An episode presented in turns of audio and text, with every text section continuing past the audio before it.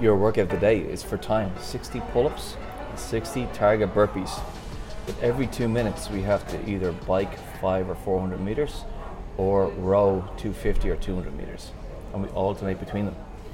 This is amazing. I love it. Um, let's go over logistics on this one first. First, first, first. I think it's important. What's the time cap?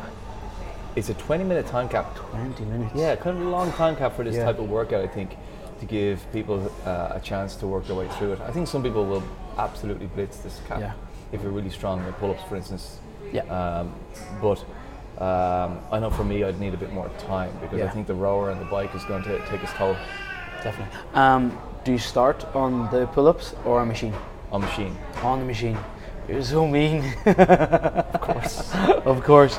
Um, so just, it, yeah. So say for instance we have a big group. Yeah. Half the group will start on the bike, half will start on the row, and on the. When you get them done, you go and get to work on your pull-ups. On the two-minute mark, we just go and do the opposite machine.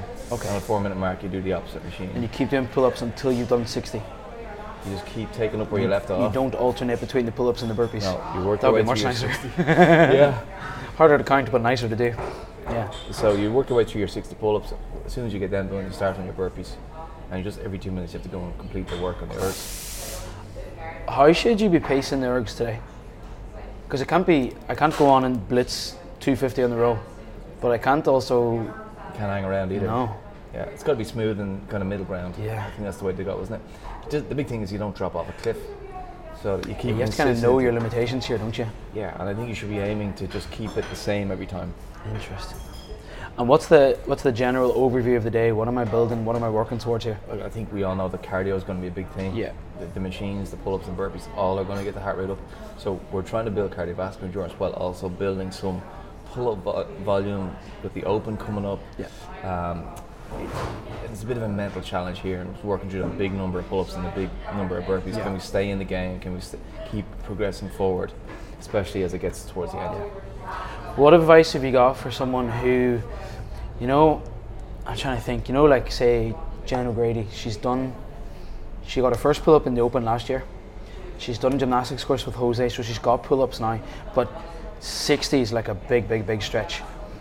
What's your message to her, that sort of person today? What should she be focusing on in order to get better for the Open?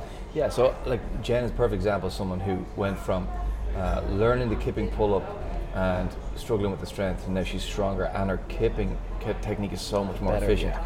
So she should continue to focus on keeping her kipping technique efficient. So that's and don't priority. Let it break down. Yeah.